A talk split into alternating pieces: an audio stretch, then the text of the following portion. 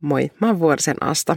Mä oon kansanlähetyksen lähetystyöntekijä. Mä oon työskennellyt Japanissa, mutta tämän viikon mä vietän sun kanssasi. Tässä podcastissa jaetaan löytöjä Raamatun lehdiltä, ja mä toivon, että ne olisi rohkaisemassa sua elämään todeksi uskoa joka päivä sun arjessa.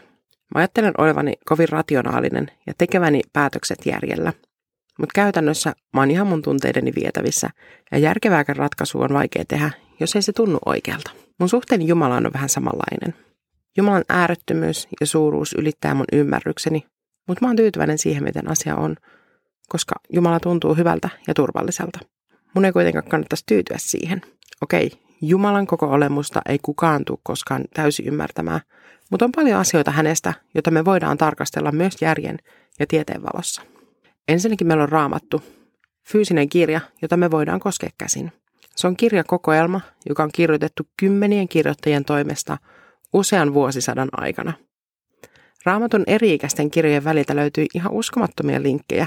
Arkeologiset kaivaukset todistaa raamatussa kerrottujen asioiden todella tapahtuneen, ja satojen silminnäköiden todistukset on yhtenäväisiä esimerkiksi todella monista Jeesuksen aikana tapahtuneista asioista.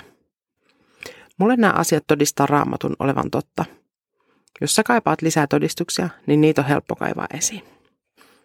Vanhassa testamentissa kuninkaiden kirjassa on kerrottu nyt jo tuhoutuneen temppelin rakentamisesta. Kuningas David aloitti näiden tarvikkeiden kokoamisen ja hänen poikansa Salomo sai luvan aloittaa varsinaiset rakennustyöt. Ensimmäisessä kuninkaiden kirjassa on kerrottu temppelin avajaisista ja siellä on tallennettuna jälkipolville muun muassa rukous. Tämä pätkä on ensimmäistä kuninkaiden kirjasta, luvusta 8 ja 60.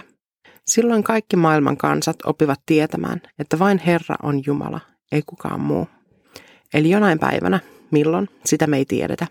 Kaikki tulee tuntemaan kolmiyhteisen Jumalan. Eikä vaan tuntemaan, vaan myös tietämään, että hän on yksi ja ainoa. Kolmiyhteinen Jumala on ainoa, jonka luota löytyy totuus, rauha ja pelastus. Rukoillaan. Rakas taivaallinen isämme, opeta meitä tuntemaan sun sanas ja sinut sen kautta. Aamen. Tämän podcastin tarjoaa kansanlähetys ja se löytyy kaikista yleisimmistä podcast-palveluista, mukaan lukien Spotifysta ja Apple-podcasteista. Rauhaa sun viikkoosi.